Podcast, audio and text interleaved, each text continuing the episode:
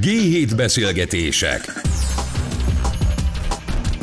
László Pállal Ez itt a G7 Podcast, és a mai vendégünk Mondovics Péter, a Mastercard digitális megoldásokért felelős marketing menedzsere, és abban maradtunk, hogy ugye nem először vagy itt a stúdióban, hogy tegeződünk. Szia! Sziasztok! És köszönjük szépen a Mastercardnak, hogy létrejött ez a beszélgetés.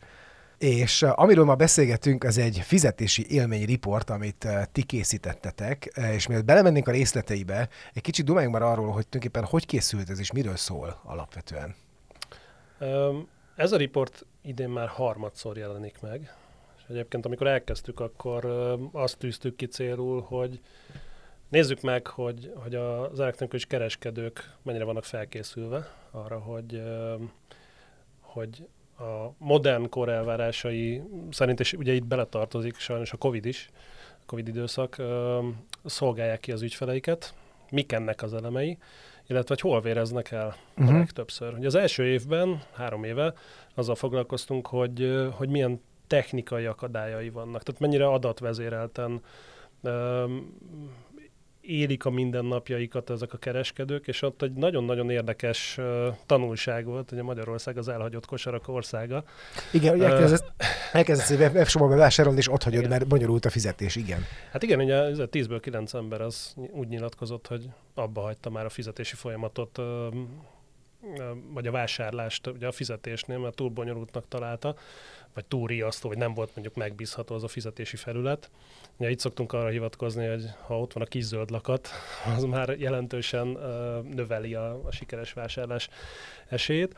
A második évben, tehát tavaly, egy fogyasztói kutatással készültünk, tehát ott próbáltunk a kereskedőknek támpontot adni, hogy mik a, mik a valós ügyféligények. És itt ugye nem csak arról beszélünk, hogy milyen fizetési módokat kell kínálni, hanem hogy milyen helyzetekben rendelnek az emberek, és, és hogy mondjuk a COVID az, az ebben az egész digitalizációban ezeket az elvárásokat milyen irányba tolta el. Én, azon, én azon gondolkodtam, hogy a COVID idején rámentünk a otthonvásárlásra nagyon. Tehát, hogy ez a szegmens iszonyúan megnőtt, ezt mindenki elmondja, minden kutatásban benne van, látod a számokat, és a többi, és a többi. És hogy én azon gondolkodtam, hogy miután vége lett ennek az egész őrületnek, és végre kimehettünk az utcára, abban bíztam, hogy mindenki elmegy majd és rendesen bevásárol. De úgy tűnik, hogy nekem, és nekem a, a ti riportotokból is, meg egyébként is úgy tűnik, hogy nem ez történt, hanem akkor mi? Nem, mert ugye van egy, egy természetes digitalizációs folyamat, hogy a digitális szolgáltatások miért jók, mert könnyűek, tehát könnyen elérhetőek, kényelmesek. Ugye a Covid alatt az történt, hogy volt pénzünk, és azt a pénzt azt el akartuk költeni valahogy, hozzá akartunk jutni termékekhez, ugye itt WC papír. A WC papír. Élesztő. Mit ami egyébként most reneszánszát éri, Igen. tehát a, a keresési volumenek között kimagaslóan nagyot nőtt megint a WC papír, teljesen érthetetlen módon. e, és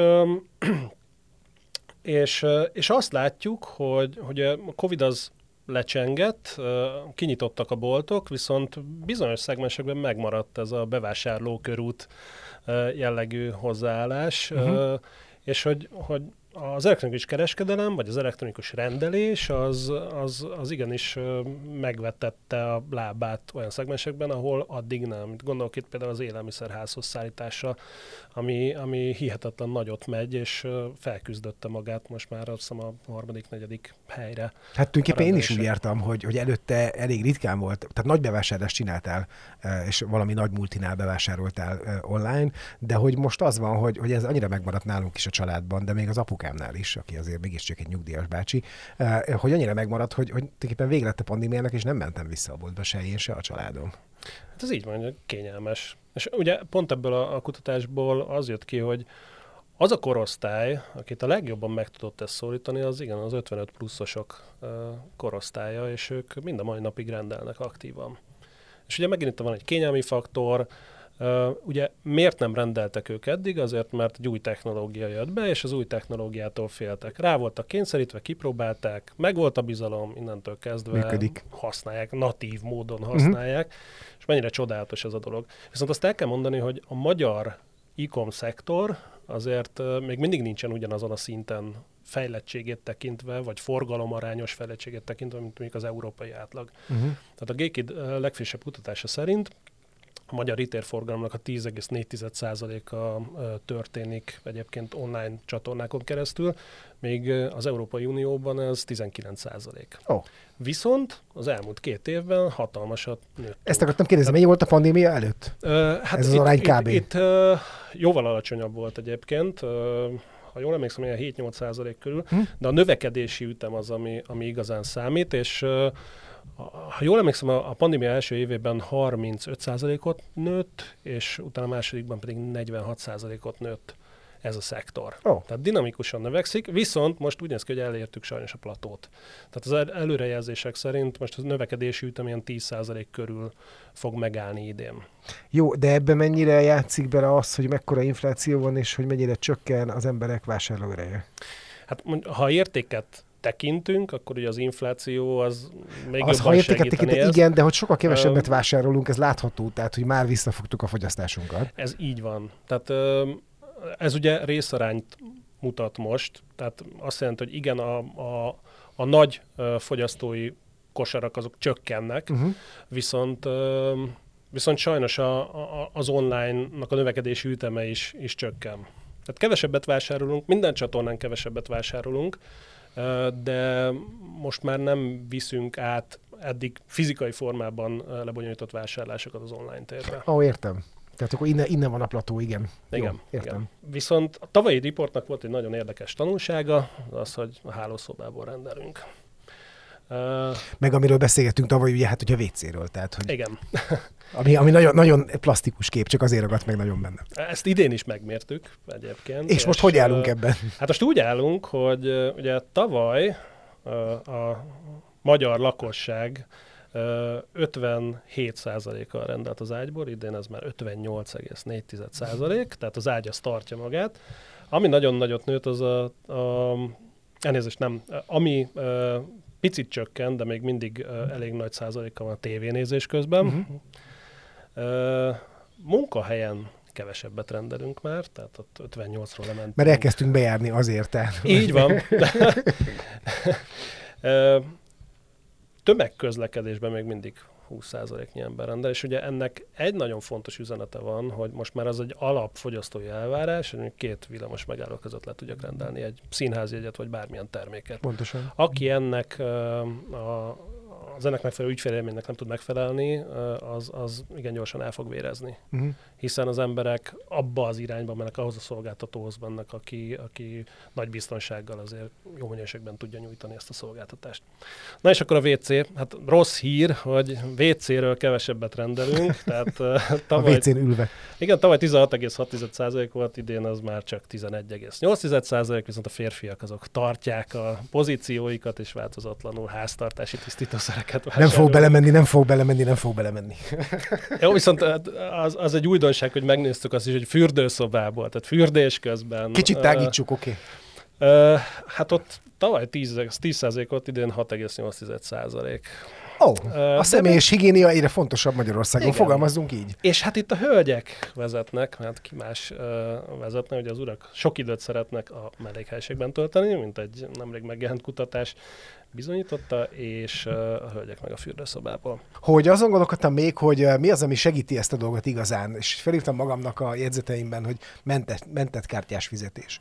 Hogy azt gondolom, hogy az egy nagyon fontos része ennek az egésznek, hogy régen egy csomó helyen be kellett pötyögnöm, sokat kellett vele szórakoznom, a böngészőm mentette ami néha kiírta a Chrome, hogy most aztán minden jelszavamat újra csináljam, mert valami támadás érte a nem tudom mit. Tehát, hogy volt egy ilyen bizalmatlansági faktor. De ebben szintén léptünk előre, ha jól, jól, jól értem. Hatalmasat léptünk előre. Egyébként azt látjuk a, a számokból, szintén a g kutatásból, hogy most már minden online adott rendelés kétharmada az valahogy kártyához köthető. Uh, aminek a fele az egyébként a futárnál történő fizetés, és ennek is egy jó része most már mobillal, tehát ez is egy egyfajta mentett kártyás fizetés. Uh-huh. Illetve a másik fele az, az előre fizetés formájában. Ugye ez az, amivel mindig küzdött a magyar e-commerce szektor, hogy most megbízzak el kereskedőben annyira, hogy, hogy előre kifizessem a terméket, és úgy néz ki, hogy elindult a piac ebbe az irányba. Uh-huh. És akkor itt jött a képbe a mentett kártyás fizetés, ami egy plusz uh, bizalmi faktor. Uh, Ugye az ember, az, az, az már elhangzott, hogy, hogy, hogy az emberek a legjobb ügyfélélményt keresik. Ugye a fizetés az, az egy olyan ügyfélélmény, hát nem szeret senki fizetni. Nem. Én ezt, én ezt mondtam már korábban is nektek, hogy, hogy ügyfél élményről beszélni akkor, amikor pénzt kell kiadnom, az olyan kicsit fura. De valóban azt el kell ismernem, hogy ha ez gyorsan megy, akkor kevésbé fáj. Igen, a másik fájdalmas dolog egyébként végigmenni egy rendelési folyamaton online. Tehát az, az egy borzalmas dolog, pláne, hogyha az meg van bonyolítva. Viszont, ha behozunk egy ilyen könnyítést, bízok a kereskedőben, elmentem nála a kártyámat, sőt, tudom, hogy nem nála mentem el a kártyámat, hanem, hanem egy banknál, igen.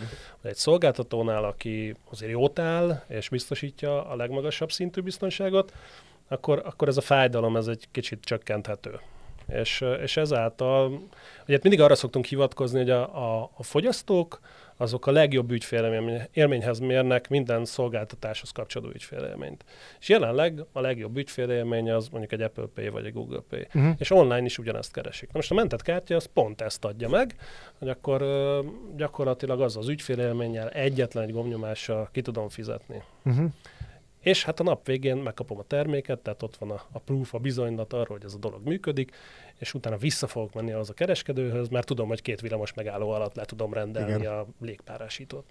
Hogy azon gondolkodtam, hogy oké, okay, a multiknál ez működik, mondjuk egy nagy hipermarket, vagy egy nagy webáruház, ott ez tud működni. Mi van a kiskereskedőkkel? Ha jól látom ebben a riportban, ezt kifejezetten néztétek, hogy hogy néz ki a magyar piacon a kiskereskedők helyzete. Uh, igen, tehát a, az idei report az, az kifejezetten a long tail-t vizsgálta meg. Volt egy olyan hipotézisünk, hogy a, a long tail kereskedők azok elég sokan vannak, a magyar piacon senki nem tudja megmondani, hogy hányan vannak, és ez, ez egy olyan definíciós probléma, ami abból fakad, hogy senki nem úgy kell fel reggel, hogy én egy elektronikus vagy webes kereskedő vagyok, uh-huh. hogyha ebben a szegmensbe tartozik. És így Hanem, nehéz őket mérni is? És nagyon nehéz őket mérni viszont mi kialakítottunk egy metodológiát, egyrészt definiáltuk, hogy kik azok a Na, a webes kereskedők, és hát ugye az e-kereskedő az, aki üzletszerű módon adószámmal rendelkezve biztosítja termékek vagy szolgáltatások online írásos megrendelését, miközben teljesítés történet fizikailag. Uh-huh. Gondolhatunk itt egy virágkötőre, akinek van házhozszállítási szolgáltatása, de ugyanígy egy jogaedzőre, egy kávézóra, akitől előre már le tudom rendelni uh-huh. a mhm. kávét, mire odaérek, átveszem, stb. stb. De ők ugye nem úgy gondolnak, gondolkodnak magukról, hogy ők, ők elektronikus kereskedők, ők egy szolgáltatást vagy egy terméket akarnak eladni. Uh, és a, a végeredmény az az lett, hogy ezen definíciók alapján hogy találtunk 24 ezer vállalkozást. És a 24 ezer vállalkozásnak azért iszonyatosan, tehát egyrészt ez, ez nem egy homogén halmaz. Nagyon sok ponton különböznek egymástól. Hát ahogy mondtad, a jogaoktatótól Igen. a nem tudom én kiskereskedőig. A legtöbb, egyébként 43 százalék az egy munkavállalós. Oh. Ezek között. Tehát 24 ezer vállalkozásból 43 százalék az egy munkavállalóval uh-huh. rendelkezik. És uh, ami még, még érdekes talán, hogy uh, havi megrendelések számát tekintve, amik 29 százalék bír 1-től 9-ig, 9 megrendeléssel uh-huh per hónap, 10-49 között van 39 százalék, és 50 felett pedig 33 százalék. Uh-huh.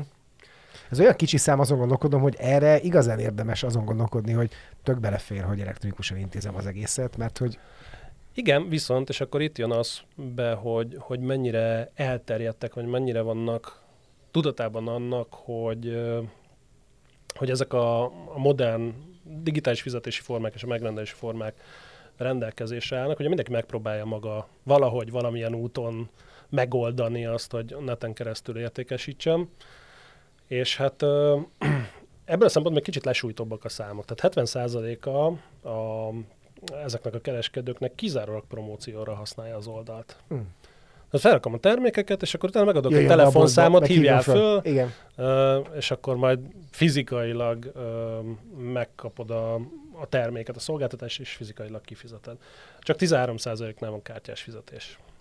Holott, és itt uh, ugye megnéztük az ökoszisztémát is, hogy akkor ki tud egy ilyenben segíteni. Uh-huh. Uh, a legnagyobb, vagy hát a legtöbb uh, weboldal szolgáltatónál ezek így elérhetőek. Sőt, most már számlázó programokon keresztül is tudok igényelni uh, online kártyás fizetést. Uh-huh. Tehát, hogy meg lenne minden lehetőségünk rá, és mégse. Jól Igen. értem? Igen.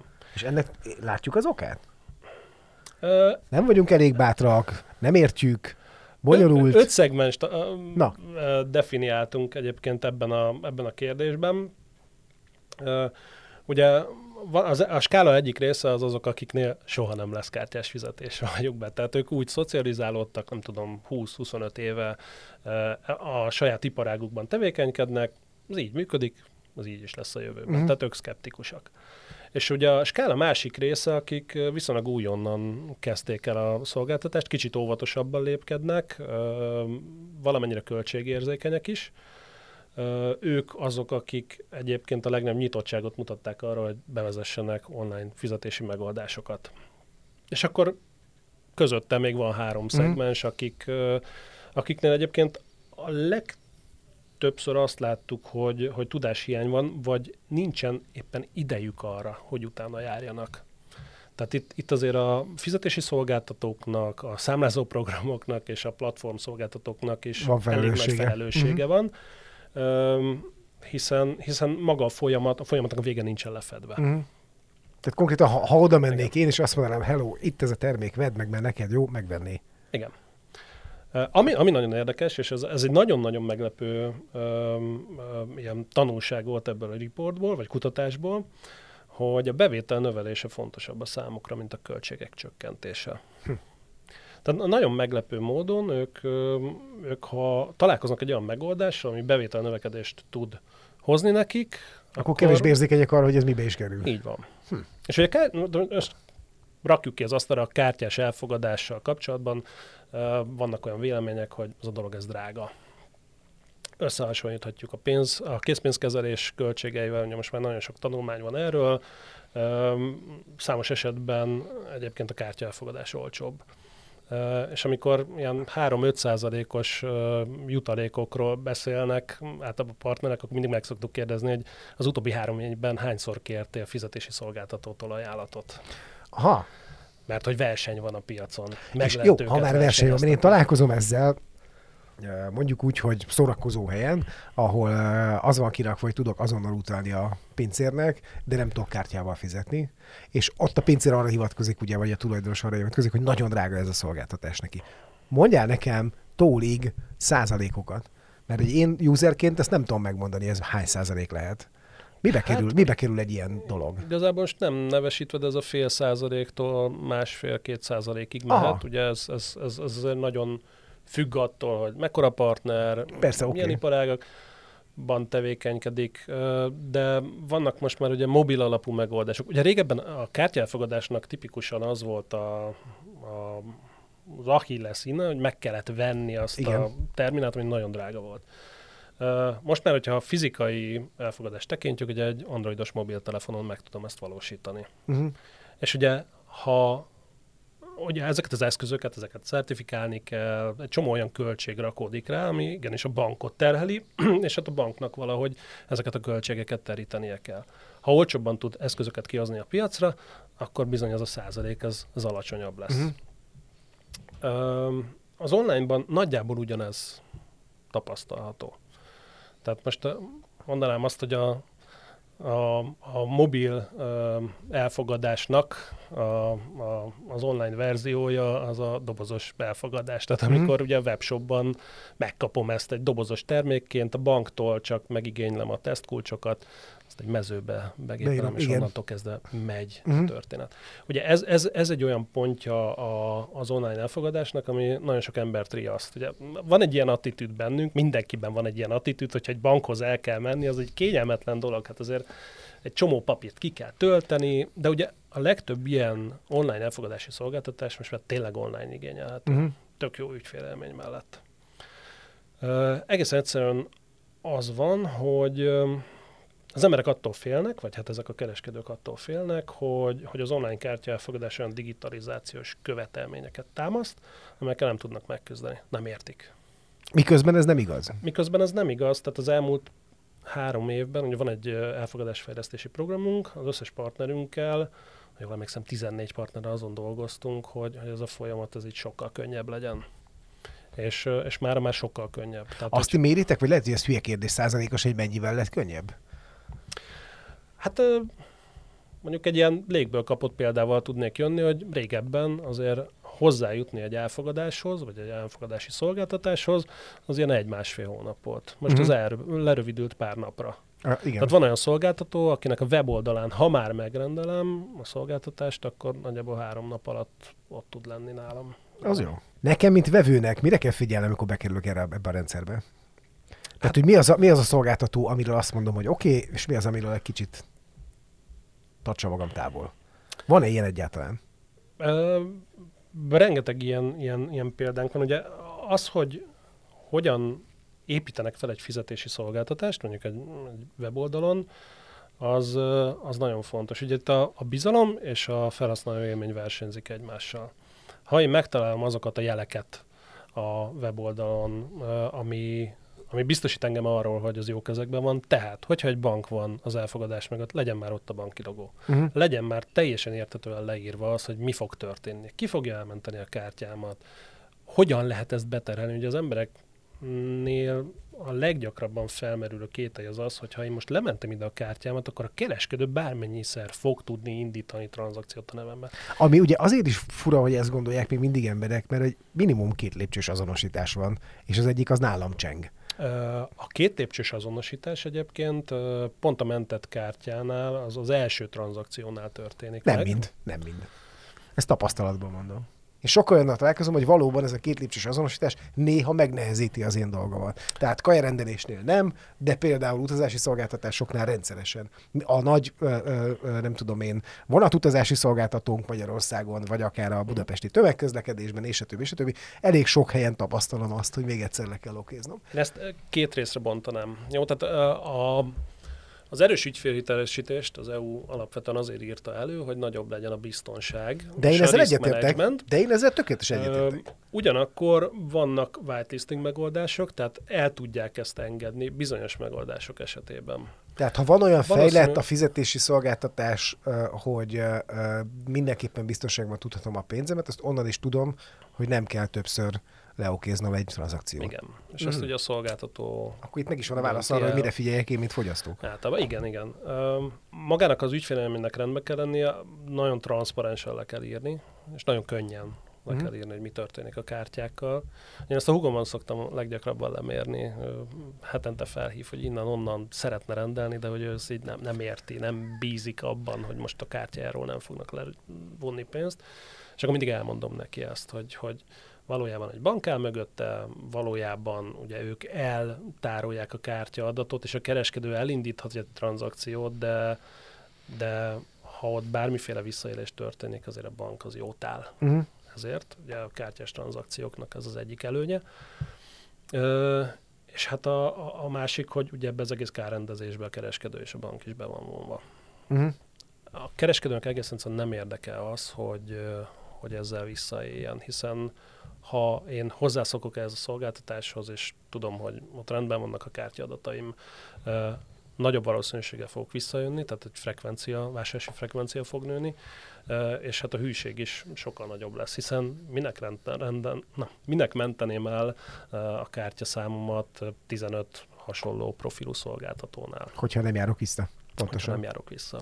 Így van. Ha nézem ezt a riportot, meg nézem az előzőeket, amikről már beszélgettünk, hogy ti mit láttok, milyen tendenciákat, tehát mi néz ki a jövőre? És akkor nézhetünk egy nagyon rövid intervallumot, meg nézhetünk egy kicsit tágabb kitekintést is. Mindig azt mondják, hogy a, a Covid az így elhozta a digitalizációt. Nem, a digitalizáció már sokkal korábban elkezdődött. A rövid távon azt A Covid hogy katalizálta inkább azt egy katalizátor volt, igen, begyorsított bizonyos folyamatokat, de uh, ugye most már a digitalizáció az élet minden uh, szegmensében, vagy szegletében uh, jelen van. Tehát az oktatástól kezdve, ugye elnapló, hát a mi gyerekkorunkban ilyen A Krétáról most ne beszélgessünk, de igen. De, de, de ugyanúgy vásárlásoknál, ügyintézés, irodai munka, mindenhol ott van. Mhm. Ö, és most már egyre inkább azt látjuk, hogy az ilyen ismétlődő fizetések, ahol már ugye mentett kártyám van, és egy bizonyos szolgáltatást igénybe veszek periódikusan, és mondjuk havonta vonják ezért a, a, a, pénzt a számlámról, azok egy a hétköznapok része, hogy az összes streaming szolgáltató Pontosan. így működik.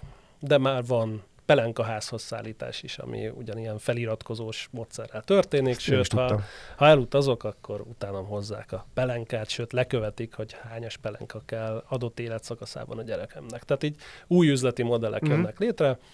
Ö, és ami, ami még, még itt egy nagyon érdekes jelenség, az az, hogy a fizikai és az online tér egyre inkább összemosódik. Tehát Mhm. ugye vannak olyan tranzakciók, vagy olyan olyan, olyan vásárlások, amiket fizikai térben indítok el, de online végződik, és fordítva is. Erre mondjuk egy olyan példát tudnék hozni, ami idén indult el, ezek a Magyarországon, ezek a, a személyzet nélküli shopok megjelenése. Tehát ott a vásárlói élmény az úgy működik, hogy van egy mobil alkalmazásom, amiben elmentem a kártyámat, utána bemegyek a boltba, ott beazonosítom magam, meg kell adni a mobil alkalmazásban, hogy egyedül megyek, vagy ketten megyünk, vagy hárman megyünk, egy QR kódot beolvastatok, és utána bemegyek a boltba, összeválogatom a dolgokat. Aki velem jön, az is összeválogatja a dolgokat, és utána elhagyom a boltot, és levonják automatikusan az összeget. Erről néhány évvel ezelőtt, talán két évvel ezelőtt ebben a stúdióban is beszélgettünk, hogy ez a jövő, Igen. de ezek szerint akkor ez ilyen gyorsan meg is jött. Igen. Igen. Lehet, hogy még rövidebbre venném az intervallumot, hogy mi látható. E, Azt nem tudom megmondani, hogy ez mennyi időn belül fog elterjedni, viszont Mhm. uh, azt egyre inkább látjuk, hogy minden a mobilunkban kezd összpontosulni. Tehát most már ugye egyre kevesebbet beszélünk plastikkártyáról, és egyre többet beszélünk mobil fizetésről. A mobilunkat most már gyakorlatilag bármilyen környezetben tudjuk használni fizetésre. Az, hogyha a megrendelés első része is beköltözik ide, vannak olyan gyors étteremláncok például, ahol már Igen. Előre meg tudom rendelni, előre ki tudom fizetni. Ugye ez tipikusan az online elindítom és fizikai térben végeztetem be a, a tranzakciót. Tehát ezek már így mindennapi megszokott dolgok. És nagyjából azt gondoljuk, hogy ez fog kiterjedni majd az élet egyre több szegmensére. Van neked olyan futurisztikus elképzelésed, amiről így, mondjuk ez hülye szó, hogy álmodsz, de amin így gondolkodsz, hogy az milyen, hogyha az egyszer eljutna nagy tömegekhez, de láttad kutatásban, láttad fejlesztésben, láttad bárhol, és ez egy olyan menő cucc lenne, hogy ihaj, és azt gondolod, hogy ez viszont ez tényleg lehet a jövő. Hát én, én arról álmodom, hogy legyen egy jó pénzügyi asszisztensem, ami virtuális. És ami, ami, Ami mindent számon Ugye, tart. Nekem, nekem így mindig egy nyűg a számlabefizetés, ezeknek a követése, az, hogyha mondjuk túlcsúszok a hitelkártya törlesztő részletemmel, ami ma történt meg, sajnos pont. hát emberek vagyunk. Tehát olyan személyasszisztensek, amik beépülnek mondjuk mobilbanki alkalmazásokba, és, és könnyebbé teszik az életet. És ugye itt a payment is ugyanez. Tehát, Mhm. ha már beazonosítom magam a mobilbanki alkalmazásba, és azzal tudok fizetni, akkor az működjön együtt a kereskedői rendszerekkel. És ez, ez egy, egyébként ezzel kapcsolatban van fejlesztésünk. A másik dolog az, az így fenntarthatóság kicsit, tehát ugye egyre többet beszélünk arról, hogy, hogy hogyan lehet ö, fenntarthatóan üzemeltetni egyrészt ezeket a fizetési rendszereket, meg hogyan járul hozzá ahhoz, hogy, hogy kicsit zöldebb világ legyen körülöttünk. Nekünk vannak fejlesztéseink ezzel kapcsolatban, amik azt mérik, hogy mekkora károsanyag kibocsátás egy vásárlásnak, ami, ami nagyon izgalmas, és ugye ehhez is csatlakozik egy olyan rendszer, ami hasznos tippekkel lát el, és hát és hát a, leg- a, a legutolsó, ami az én várakozásom az, hogy, hogy ez az egész ez ki fog terjedni így a person to person, tehát az emberek közötti kereskedésre. Ugye a százfeli kollégámnak van egy mondása, amit én nagyon imádok, hogy every person is a merchant. Mert ugye ma az emberek között van pénzmozgás. A gyerekeknek adok ö, Minden reggelen ezzel telik. Ö, egymás között elszámolunk az ebéddel, stb. stb. Ö, és hogy, hogy ez a személyek közötti pénzküldés, ez, ez egyre inkább fontosabb lesz uh-huh. a Mhm. jövőben. És hát ugye a kártya az, az, az, az ebben egy megkerülhetetlen dolog, és nem a plastikkártya, hanem az a virtuális dolog, amivel ma egyébként most már a magyar társadalom szép lassan 20%-a fizet Mm. a mobiljában. Mondjuk ez egy nagyon jó szám.